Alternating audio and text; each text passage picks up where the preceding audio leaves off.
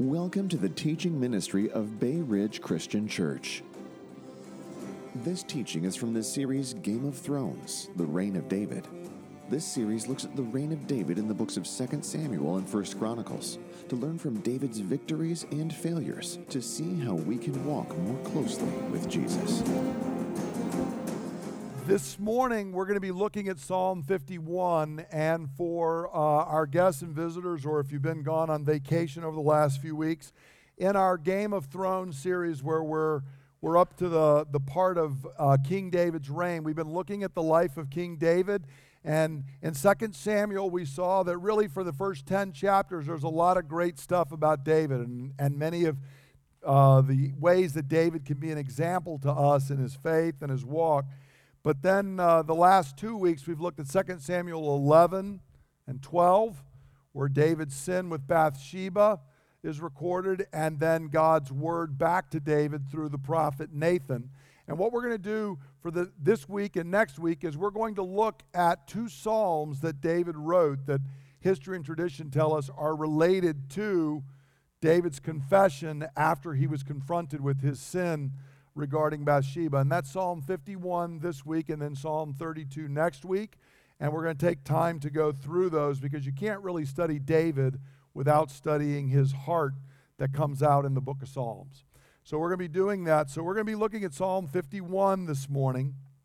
And uh, it'll be up here on the screen. I'll be using the New International Version, or you can follow along in your booklet or your Bible or your device. Psalm 51. Hear now the word of our covenant, gracious God. Have mercy on me, O God, according to your unfailing love. According to your great compassion, blot out my transgressions. Wash away all my iniquity and cleanse me from my sin. For I know my transgressions and my sin is always before me.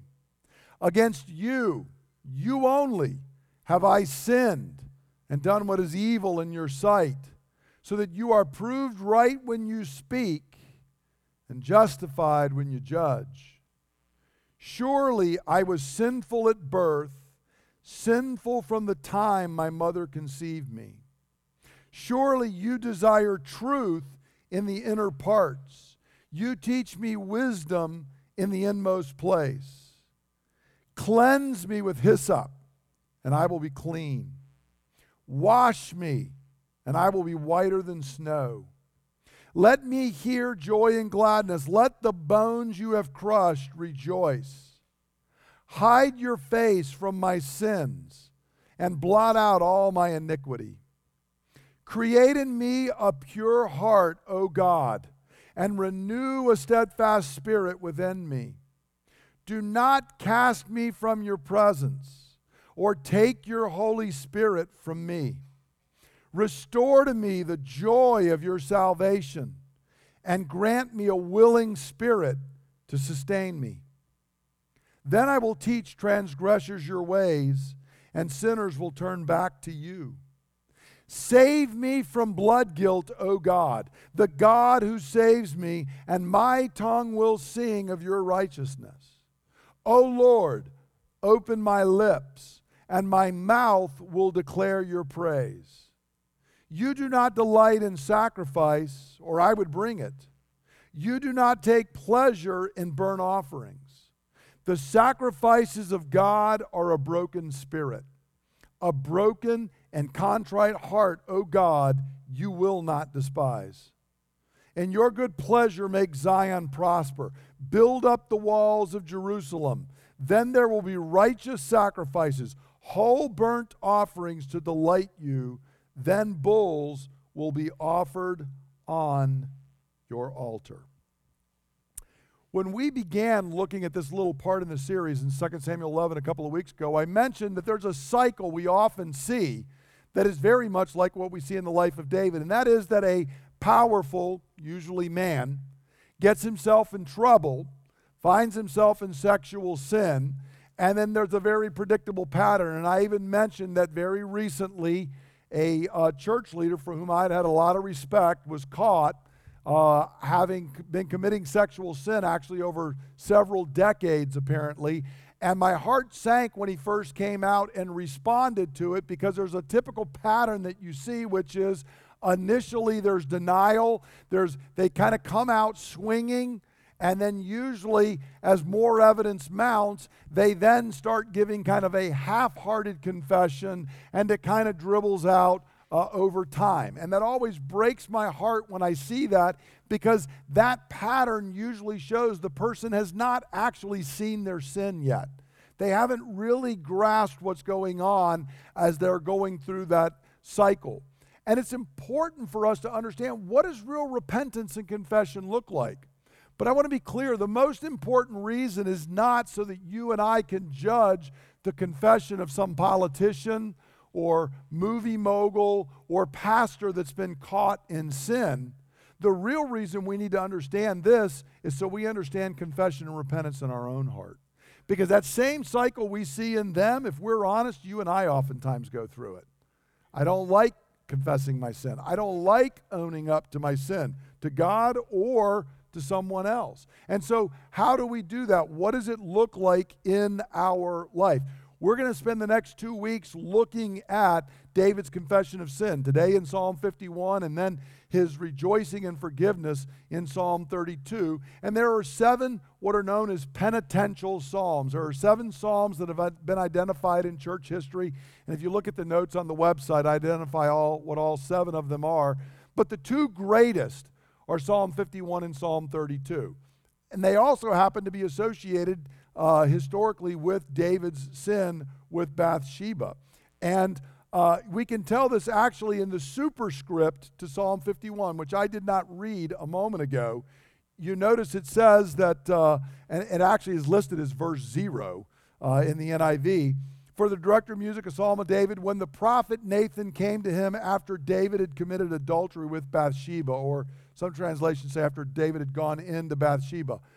The superscripts are not actual scripture, they're later additions, uh, additions in there explaining kind of what the tradition was telling the Jews how these psalms had come to be. And so, even in a very conservative seminary like I went to, they'll tell you we don't consider those scripture, but they are in general considered reliable.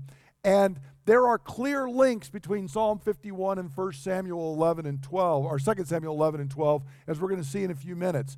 David uses some of the same phrases that Nathan had used to him, that the Lord had spoke through Nathan to him. So we know that David's kind of reflecting on what had gone on there. And so for that reason, we're going to look at Psalm 51 and Psalm 32 to remind ourselves of the nature of confession and repentance. So we're going to begin by looking at six traits that Psalm 51 lists for confession and repentance. Six traits of what confession and repentance look like. They're actually there in the booklet in your devotional guide. All six of them are written out for you. Again, you can get the stuff online too, or you can take the notes as you go along. So let's take a look at the six of them. First, biblical confession and repentance. True confession and repentance are based on God's grace. Notice how the psalm opens up. Have mercy on me, O God, according to your unfailing love, according to your great compassion. Blot out my transgressions, wash away my iniquity, and cleanse me from my sin. Now, the psalm is a request for forgiveness and for cleansing. Notice there at the end of verses 1 and 2, the part that's still in white, he's saying, I want you to blot out my transgressions. I want you to wash away all my iniquity. I want you to cleanse me from my sin. That's what David's really asking, but it's based on God's character. Notice right up front, before he even says what he wants, he says, God, I'm asking you to be merciful and gracious. The actual word that the NIV is translated here is have mercy, and they actually did when they translated the Hebrew into Greek. The, the Hebrew word, however, is not mercy, it's actually be gracious to me, O God, according to your unfailing love, according to your great compassion. And this is critical because our request for forgiveness is not based on something in us. It's not, God, forgive me because, you know, my good deeds outweigh my bad. It's not forgive me because what I did is a little trifle. We're going to see that's the opposite of what David is saying. what David is saying is, I come to you and I confess because the first thing I know is you are a gracious and a kind and a merciful God. Because let's be honest, what's the point in requesting forgiveness from a person who is unforgiving? Why ask for mercy from someone who is not merciful? Why waste your breath? And so David does this not because he's worthy, nor because his sin was no big deal. He's not worthy, and his sin is a very big deal, as we've seen the last two weeks. He does it because God is of God's character. God is gracious and merciful. And notice he points this out actually with three different terms. He says, Have mercy or be gracious to me, O God, according to your unfailing love. For those of you who've been around for a while, this is that Hebrew word hesed that I've mentioned before. It occurs in Psalm 23. It means God's covenant love, God's covenant mercies. If you remember, Psalm 106 is the one where there'll be a line, then it'll say, For his love endures forever. You know, give thanks to the Lord our God and King, for his love endures forever. That's the word hesed. His love, his covenant faithfulness, his, his mercy towards us. Hesed means God is a covenant making, covenant keeping God. It's not just that he has some sort of emotion towards us, but God has love that does not give up.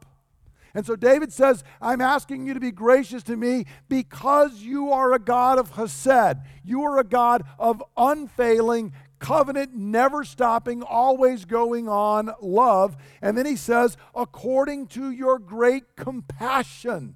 You are a compassionate God. This is the first thing to understand about true confession and repentance is we don't have to fear confessing our sins because God is gracious. He is merciful and he is faithful to forgive our sins. One of the reasons human beings hide, one of the reasons we repeat Adam and Eve's actions, and when we sin, we hide in the bushes, is because we don't think God's going to be gracious and kind. And we think He's not because you and I aren't. See, we hold on to sin. We don't forgive. We always have a price to be paid. There's always the, well, kind of I will. God's not that way. God is gracious. He is kind. He is compassionate. He is loving. He has a covenant love that sticks with David even through David's sin. And that is the basis of all true repentance and confession. Second fact, and this is so important because everything else that's going to come on, we're going to see how David is not going to minimize his sin. He's going to lay it open. But you can only do that if you understand how God is if you don't, friends, if you don't meditate on the gospel, if you don't know the graciousness of God, we are always going to be trying to minimize our sin.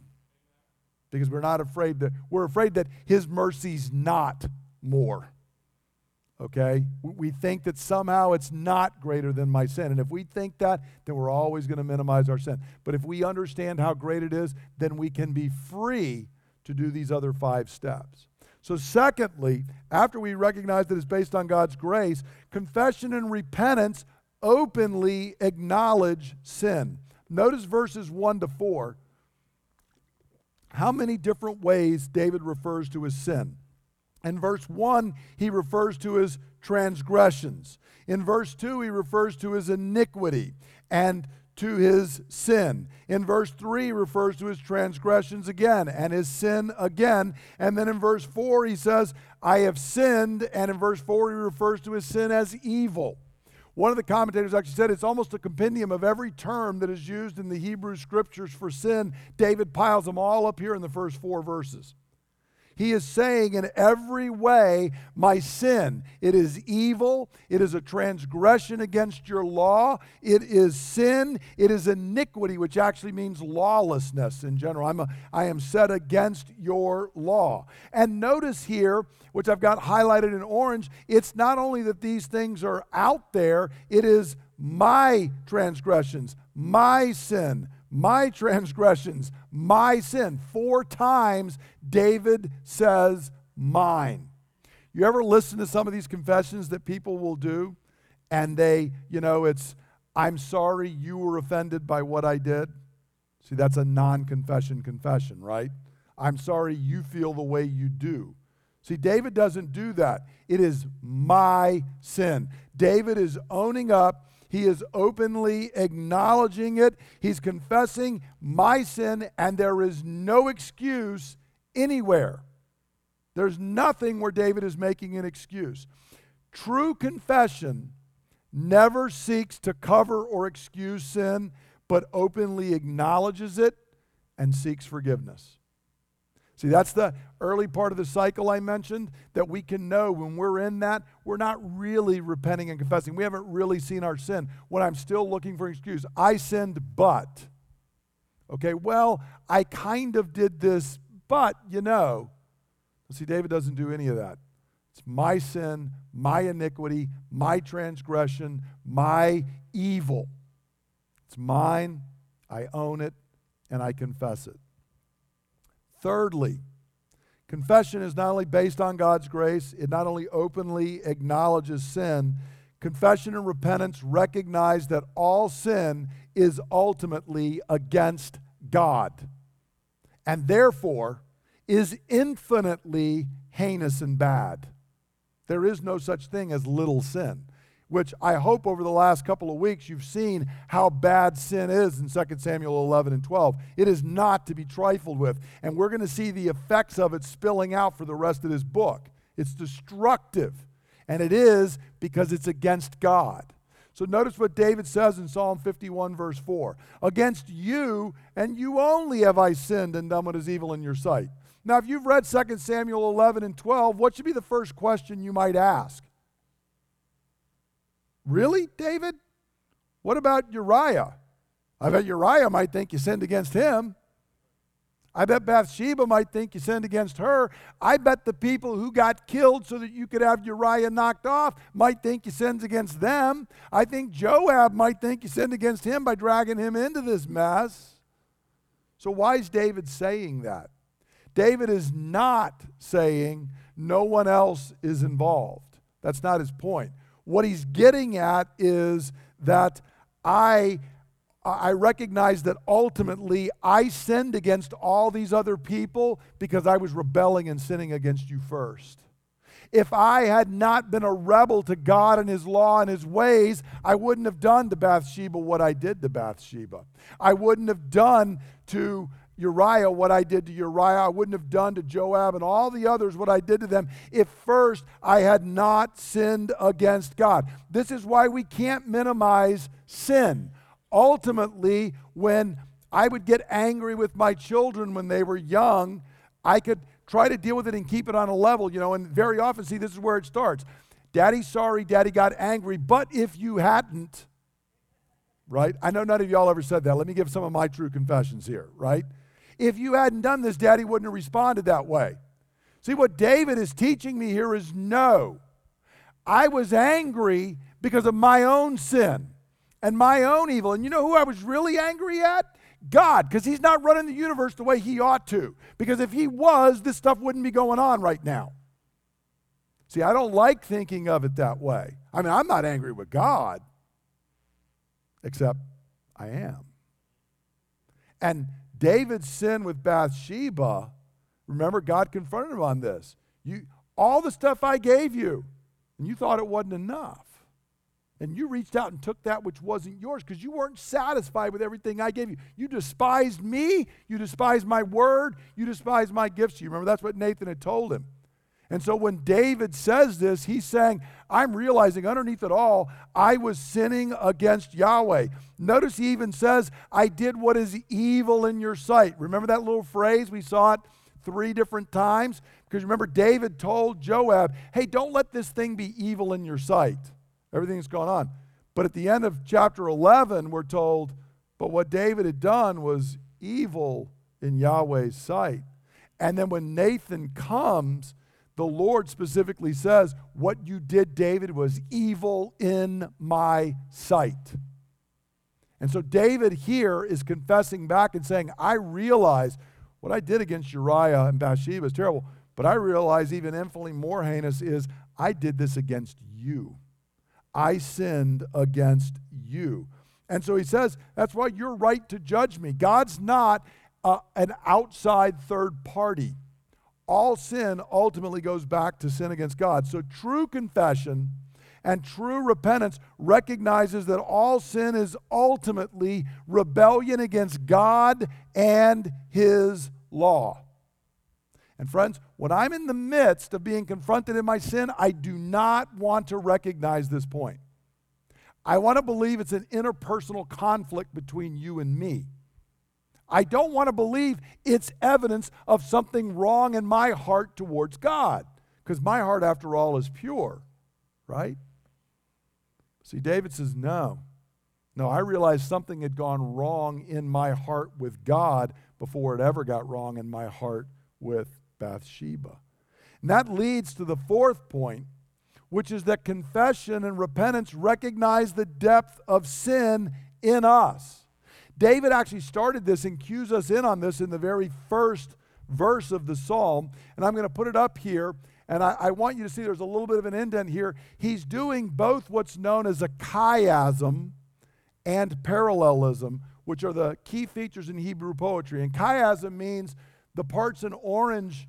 Uh, the parts in orange go together and the parts in yellow go together. And so notice it goes how they refer to as A, B, B, A coming back out. And so notice what he says is, Have mercy on me, which is the same thing as blot out my transgressions. When I'm asking you to have mercy, what I mean is get rid of my sin. But notice what's in the middle according to your unfailing love, according to your great compassion. So God's love and compassion are the same. The mercy and the transgressions, blotting out the transgressions is the same. But notice, so what he's saying is, is have mercy on me. Because, see, my sin's not something external. I need mercy because I sinned. And so notice he's already saying there in verse 1 blot out my transgressions. Sin is not an external thing separate from me. I am a sinner.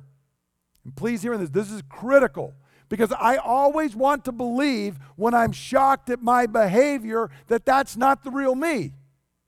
That's just something I did. The real me is the other me.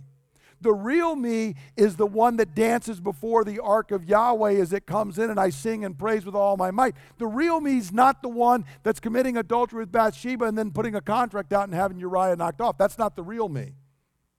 But what David's saying is, no, that is the real me. It's my sin, my transgression. Notice how he brings this out very clearly in verses 5 and 6. Surely I was sinful at birth, sinful from the time my mother conceived me. Surely you desire truth in the inner parts. You teach me wisdom in the inmost place. David is saying, I was sinful from the moment of my conception, from my very first moments. And that is not a statement mom was doing something mom ought not to have done. That's not what David's saying. What David is saying, if you want to put it in modern parlance, is you know where my sin is? It's all the way down in my DNA. I am a sinner. This is the doctrine of original sin. We are sinful to our very core. You and I are born in sin. That's the way we are. Our culture does not want to hear this. We have all kinds of people who are saying, Well, you're telling me this is sinful, but it's the way I feel. Well, welcome to the club. We all desire all kinds of things that are sinful and destructive. And that's not to be celebrated. It's a recognition that something is wrong, something is twisted in us. And that's what David is recognizing here, right down in our DNA. Friends, if you separate the strands of your DNA, they got sin written in them. So do mine. Every one of us. Oddly enough, they've also got the image of God written in them. But it is in those strands of DNA, it is who we are. And conversely, notice that's why David says, You desire truth in the inner parts, you teach me. That's not some strange turn, or I just wanted to make a poetic phrase. What I realize is sin is all the way down at the very core of who I am. And so if I'm going to be healed, you got to get truth all the way down into the core of who I am because the problem is not external. The problem arises right out of the deepest part of who I am. And I need you to deliver me from this. True confession, true repentance recognizes that my sinful actions are nothing other than expressions of my sinful nature. They are not mere random actions. And let's be honest, who likes to admit that? See, when I snap and say something at my wife that I ought not say, everything in me wants to say, but that's not the way I am. But it is. If it wasn't in there, see what did Jesus say? It's out of the overflow of the heart that the mouth speaks. See, we were talking yesterday in our church history class about Thomas Jefferson cutting out all the miracles out of the New Testament. If I were going to do a Brett Hicks Bible and take an exacto knife, I'd be cutting out stuff like that, not the miracles the things that say, oh no, when you said that, that wasn't random. That's what was in your heart. That's why it came out. And when you acted that way, that wasn't random. That's arising right out of your DNA. It's who you are to your core. Do you see why it began with mercy and grace and compi- compassion? If I don't believe in that, I can't recognize these other things. I, I can't get to the core of the problem. David continues on. He gives us a fifth trait, and that is that confession and repentance desire to be forgiven and cleansed because it's not some just external thing. I've got to be forgiven and cleansed down inside. So notice what David says in verses 7 to 9 Cleanse me with hyssop, and I will be clean. Wash me, and I will be whiter than snow. And in verse 9, he says, Hide your face from my sins and blot out all of my iniquity. David is saying, I am stained. I am covered with sin. I recognize that it is all over me. And so I want you to cleanse me. I want you to wash me. I want you to hide your face and not see these things. I want you to blot out my sin. Do you hear David's cry? This is that song that we were singing this morning. Um, his mercy is more, where it begins, What love could remember no wrongs we have done? Omniscient, all knowing, but he counts not their sum. Here, here's the danger, friends. You don't even realize most of your sin, nor do I. We, we don't realize how deep it goes, how great it is, how covered we are with this stuff, but God knows every fiber of it. What hope do I have? In, in the face of that. That the omniscient, all knowing God sees sins I've never even recognized are there. My only hope is His mercy is more. And so David recognizes this and he says, You got to cleanse me, you got to wash all this away. And he uses this. Notice there, he says, it's the same as verse 2, where he says, Wash away my iniquity and cleanse me from my sin. He's going back to the phrases he'd used before. He's also talked about blotting out before. And he uses this phrase here cleanse me with hyssop. Who in here even knows what hyssop is? This is, this is where we don't understand some of these phrases, but see, it meant something to David's audience. Hyssop was used in two main things in the Old Testament. Number one, it was used if you were a leper and you were covered and you were, you were cast out of the community and then suddenly you were miraculously healed, and you came and you presented yourself before a priest. When he pronounced you clean, he took hyssop and dipped it, and he sprinkled on you and said, You are clean. Your leprosy is gone. And David says, I am leprous. I am covered with this. It is eating me up inside and out. And I need you to take hyssop and cleanse me. The other thing it was used for was on the night of Passover when the Passover lamb was slain, and they took hyssop and they put it on the doorpost to say, I deserve the angel of death to come in here and grab me like he is grabbing everybody else. But I am trusting that the blood of the Lamb will cover me and I will be forgiven and death will pass me over. And David, who remember, sat there and what did David say that the man in Nathan's parable deserved? As surely as the Lord lives, this man ought to die. And David now stands there guilty and says, You know what I need? I need some blood on some hyssop to be sprinkled on me and to cover me because I deserve to die. The angel of death ought to come and grab me. But I am asking for hyssop to cover me and to make sure that I am forgiven. And so, true confession knows and desires that sin be cleansed and that it be removed. But what's the only way for sin to be removed? Right? The blood of Christ. See, friends, when we realize how deep sin is, then I recognize all these other ideas of I'll try and have a better quiet time. I'll do 10 Hail Marys, or I'll go out and make sure I give some money to somebody this week. That can't remove your sin. When you are standing there leprous, you need something to cleanse you. When the angel of death is running through the land and people are dying left and right, you better have something better than I had a good quiet time this morning. You better have blood covering you, removing your sin. And David realizes this is not a surface problem. And I need God to remove my sin. And that's what confession and repentance realize. And then it's concluded by David telling us that confession and repentance recognize the need for internal change that only God can bring about. So, notice what he says in verses 10 to 12 Create in me a pure heart, O God, and renew a steadfast spirit within me. So, notice this isn't random, this isn't changing. Follow what David's saying. I have recognized, God, you are gracious and merciful, but I am covered with sin. And this sin's not external, it's me. It goes down to my DNA. It is, it is awful before you, and I need you to purify me and cover me. But God, I realize I got to be changed inside because the fact is, I did this when I was already in covenant with you. I was already your child. You had already given me great promises, and I still behave this way. I need you to change me. So create in me a pure heart or renew a steadfast spirit. And notice here, the create in me a pure heart is not David saying, I'm not a believer.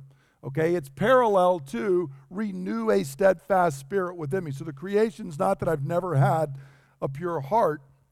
What he's saying is, I need you to, my, my heart's gotten covered with sin. It's gotten hard towards you. My spirit is, is fallen away from you. I need you to renew it. I need you to strengthen it. I need you to make it right. David here is recognizing he needs an inner renewal because David has realized I thought I was okay, but if I was okay, I would have never ended up where I ended up. Something was wrong inside. The reason I fell so deeply in sin was my heart had drifted far from God, even while I was outwardly going through the motions. Remember, all of this took the better part of a year. David did not skip going to the tabernacle for a year. He didn't skip doing all the other things for a year. He was doing the outward motions, but he's now realizing, but something was sick inside. And God, I need you to create and renew. If you go through the Psalms, the funny thing is, many, many times David had prayed for God to change his external situation and to deal with his enemies. David's now realized his biggest problem is internal, and his biggest enemy is looking right back out of the mirror. His sin is in his DNA. And if he's going to be delivered, God has to deliver him. It cannot be done by anyone else. And so notice there, he continues in verse 11 and says, Don't cast me from your presence or take your Holy Spirit from me. Now, in part, David's praying because what happened when Saul sinned? Remember, the Spirit of the Lord left Saul, and an evil spirit came upon Saul. Part David's praying that God, I saw what happened to Saul, don't do that.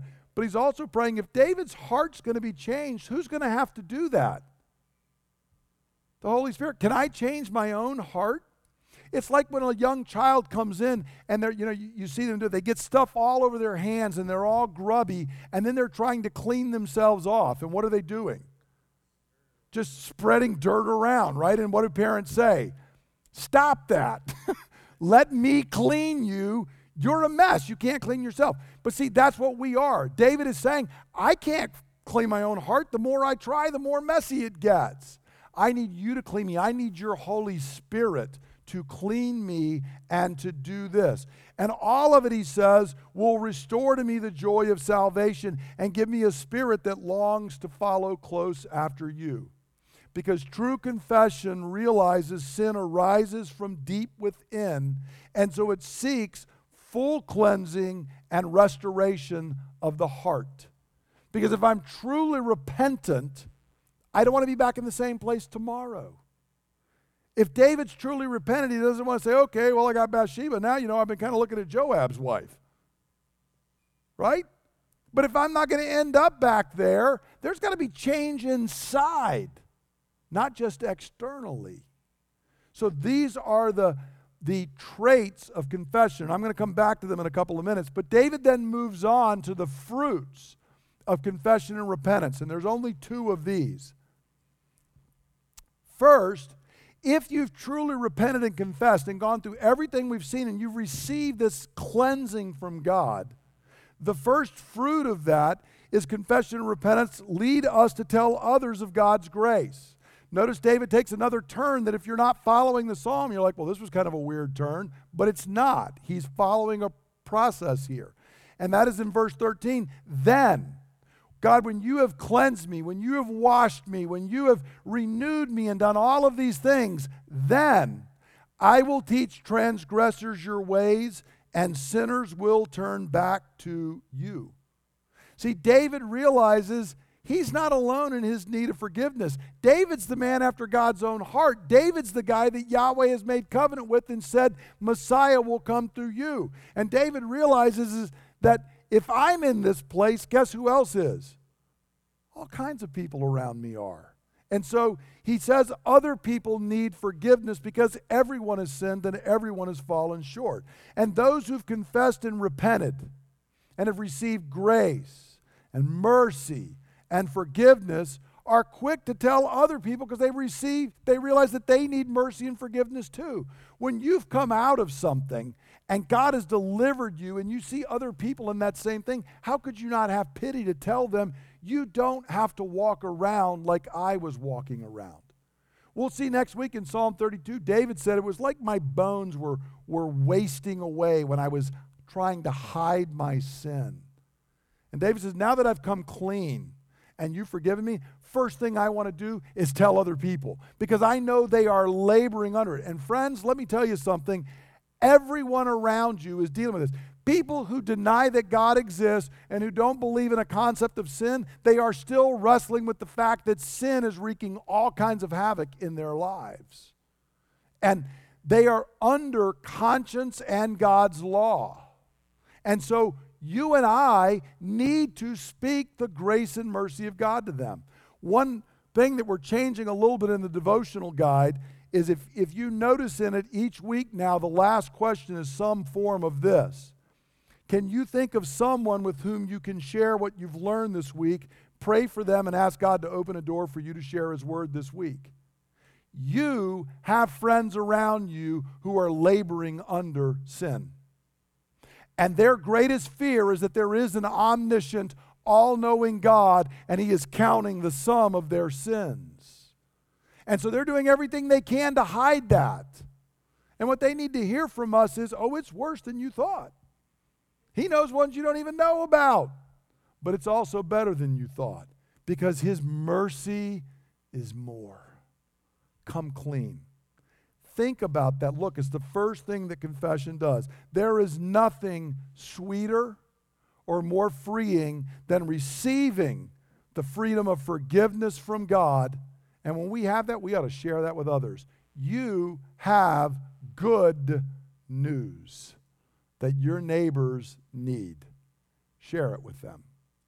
Second fruit is confession and repentance lead to praise and worship. Notice what David says in verses 14 and 15.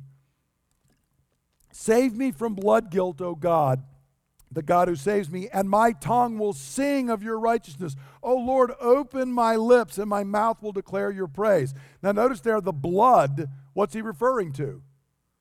Uriah. I got blood on my hands. God, if you're saving me from that, I am going to sing your praise. True confession opens the mouth to sing and speak the praise of God. If somebody really doesn't want to worship, I question how much they've recognized their sin. Because when you realize how deep your sin is and how great God's mercy is, you want to praise Him. It's just the natural outflow of confession and repentance. Now, also notice here, in touch with what David had said about sin going down to the heart, worship needs to come out of the heart as well. And so this isn't some external ritual but it's welling up from a heart that's broken and contrite before God. Notice in verses 16 and 17, he says, You don't delight in sacrifice, or I would bring it. You don't take pleasure in burnt offerings. The sacrifices of God are a broken spirit, a broken and contrite heart, O God, you will not despise. And the word contrite there actually goes back to where he said, You crushed my bones, back in like verse 8. It's the same Hebrew word. And he's saying, God, you've done this work in me, and that's what you want. David is not saying sacrifice and offerings are wrong, and we're going to see in a minute he's going to come back to it. But he knows more than ever now that they mean nothing unless they arise from a heart that is full of gratitude for the grace of God. Remember, David for a year has been going through the motions. And he's saying, that's not what you're after. What you're after is true worship that arises from the heart. This is the same thing the Apostle Paul tells us in Romans 12. Remember when he's surveyed the gospel for 11 chapters, Paul in Romans 12, 1 says this Therefore, I urge you, brothers, in view of God's mercy, to offer your bodies as what? Living sacrifices, holy and pleasing to God. This is your spiritual act of worship. What Paul's getting is that's what God's looking for he wasn't really interested in bulls and goats. He's really looking for us to be a living sacrifice. David's saying the same thing. I realize it's got to come out of the heart. But he then turns in the last two verses of the psalm and says, When there's true gratitude in the heart, make no mistake, it will show up in external acts of worship with the people of God. We, we, there's two ditches to avoid. One's just doing the external act, the other is saying, I have the right internal heart. I don't need to do the external act. And so David comes back in verses 18 and 19 and says, In your good pleasure, make Zion prosper, build up the walls of Jerusalem. Then there's going to be righteous sacrifices, whole burnt offerings to delight you. Then bulls will be offered on your altar. David's saying here the overflow of receiving God's grace is a concern to see Zion, the church, the, the city of God, the people of God, prosper and be strong. And notice he says, when this happens, there's going to be all of these things I just said you didn't care about. You weren't concerned about that because you weren't concerned about it just being external. But when people are cleansed and renewed and their heart is changed, they're going to come together as the people of God and they are going to offer you worship. External worship, and I put worship in quotes here. External worship with God's people without internal renewal of the heart is a rotting corpse of false religion. But internal worship that does not lead to gathering with the local church to worship God is simply an anorexic faith. Neither of those are healthy. Neither of those are what God desires. What he desires is recognition of where my sin's at, internal cleansing that leads to me then praising God with a whole company of people that have been through this. This is what we do every Sunday morning. We're simply a group of people that have recognized the depth of our sin and that God graciously meets with us each and every week. That's why we gather. That's why we worship. It's why we pray. It's why we sing to Him. It's why we come to the Lord's table. We open His Word because we're simply learning and hearing who God is and what He's done. Now, we're going to apply the Word this morning actually at the table. But what I'm going to do is I'm going to put up on the screen here first the uh, ideas of true confession and repentance. So if you can put up the next screen, Beth, this is the six things that are true of confession and repentance. It's based on God's grace, it openly acknowledges sin, It recognizes that all sin is ultimately against God. It recognizes the depth of sin inside us, inside me. It desires my sin to be forgiven and cleansed. And it recognizes the need for internal change that only God can bring about. So look at those six for a moment. Because what we're going to do this morning, again, we're in a season here of we're asking God to reveal our sin to us. And when we do this, I want us to be open and confess what this means. And it may be that God brings up a coworker that you gossiped about, or a way you spoke to a spouse or a child, or it may be something you just thought in your mind that was not appropriate before God. We need to recognize all of these facts. I'm going to ask us, and in a moment, what we're going to do is we're going to pray parts of Psalm 51 together when we come to the Lord's table. But what we're thinking of is those specific things that God brings to mind, and we're saying, I'm going to openly acknowledge my sin. I am going to recognize that my sin, even if I spoke harshly to my child, or I gossiped about a neighbor, who's my sin ultimately against? God. That person's the image of God, and I'm striking out at who He is. And I'm recognizing the depth of my sin. Don't walk out of here and think, oh, it's just, you know, that's not the real me. Yeah, it is. That's the real me. We're asking God to cleanse and forgive us, and we're going to ask Him to change us from within. And I want to, that, that very first one, I want to highlight. I'm asking you to, I, I can't say maximize your sin because you can't maximize what's already maxed out, but to not try and minimize it. But here's why you can have confidence to do this, friends. Beth, can you put that, that last screen back up one more time? The, the, no, the other one. Go, yes. Because it's based on God's grace. We're going to come to this table because it's going to remind you the reason you can openly acknowledge your sin, the reason you can do those other five is broken body and shed blood. Not because you had a good week, not because your good deeds outweigh your bad, not because you said three nice things for the one bad thing you said, but because of God's grace. His mercy is more. So I invite us to come to the table this morning to confess our sins and to receive God's mercy and grace. Again, you do not have to be a member of our congregation to participate in the Lord's Supper. You do need to be a believer in the Lord Jesus. If you are, you may participate along with us. We'll also let both our regulars and our guests know we do have a gluten free option when we start passing out the bread. If you just raise your hand, we'll give you gluten free bread to go along with that. So I'm going to go through the words of institution and what the Lord has given us, call us to confess and look at our sins. And then when we get the elements, we'll hold on and we're going to together pray parts of Psalm 51. And then we'll take the bread, we'll pray parts of Psalm 51, and take the cup and parts of Psalm 51 uh, to conclude as well. So, what I received from the Lord, I pass on to you that the Lord Jesus, on the night he was betrayed, he took bread. And when he'd given thanks, he broke it. And he said, This is my body, which is broken for you. Do this in remembrance of me. And in the same way, after supper, he took the cup.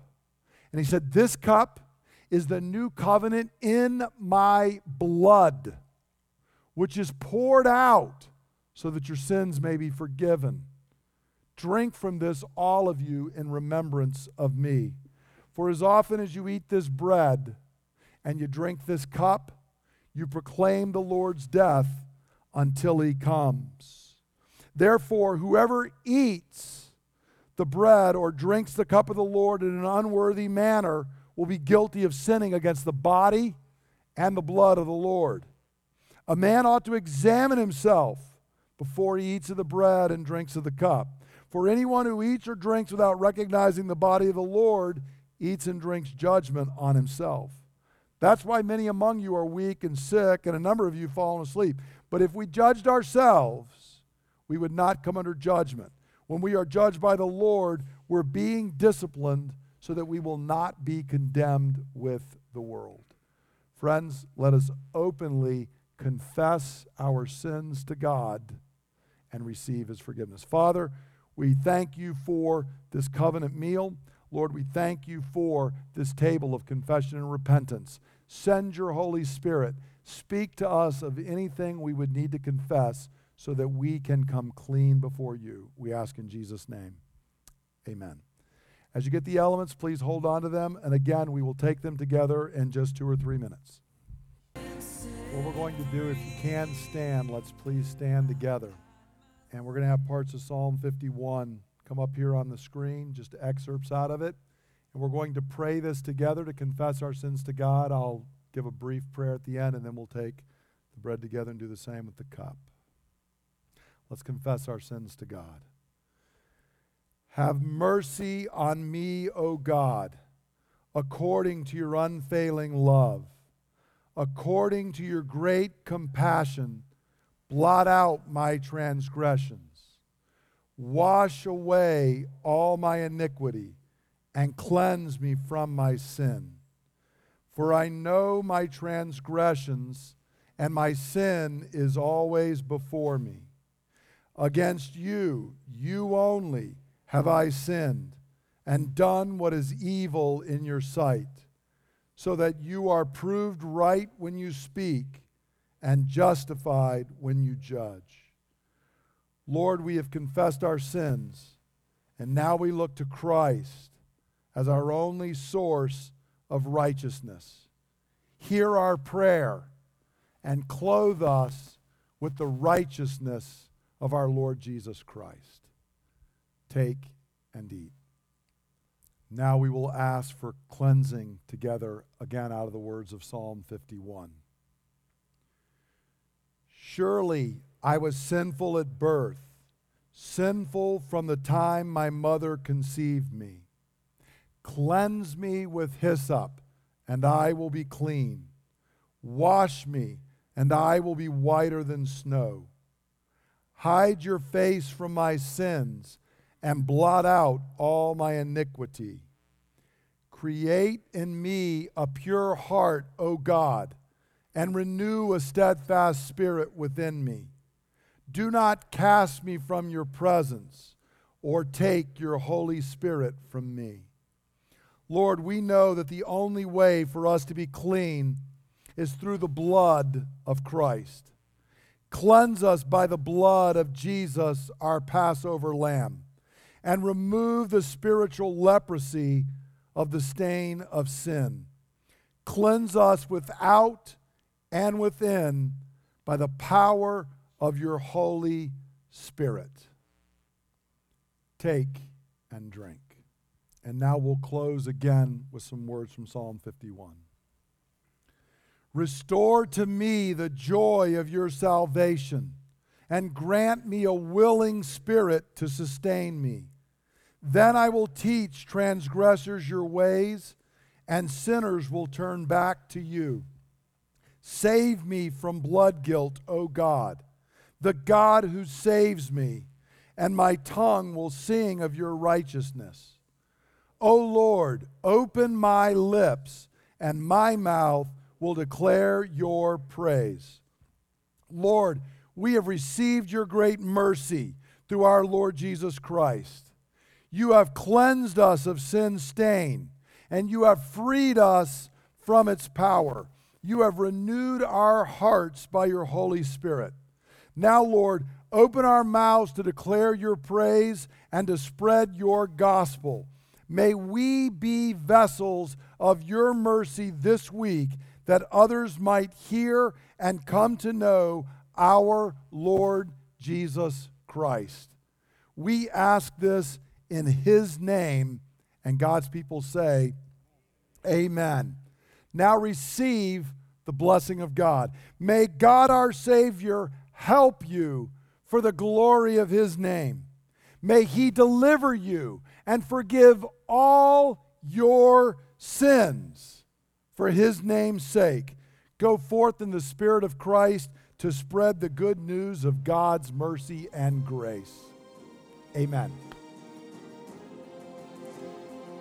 Thank you for listening to the teaching ministry of Bay Ridge Christian Church. For more teachings and resources, please visit www.brcc.church.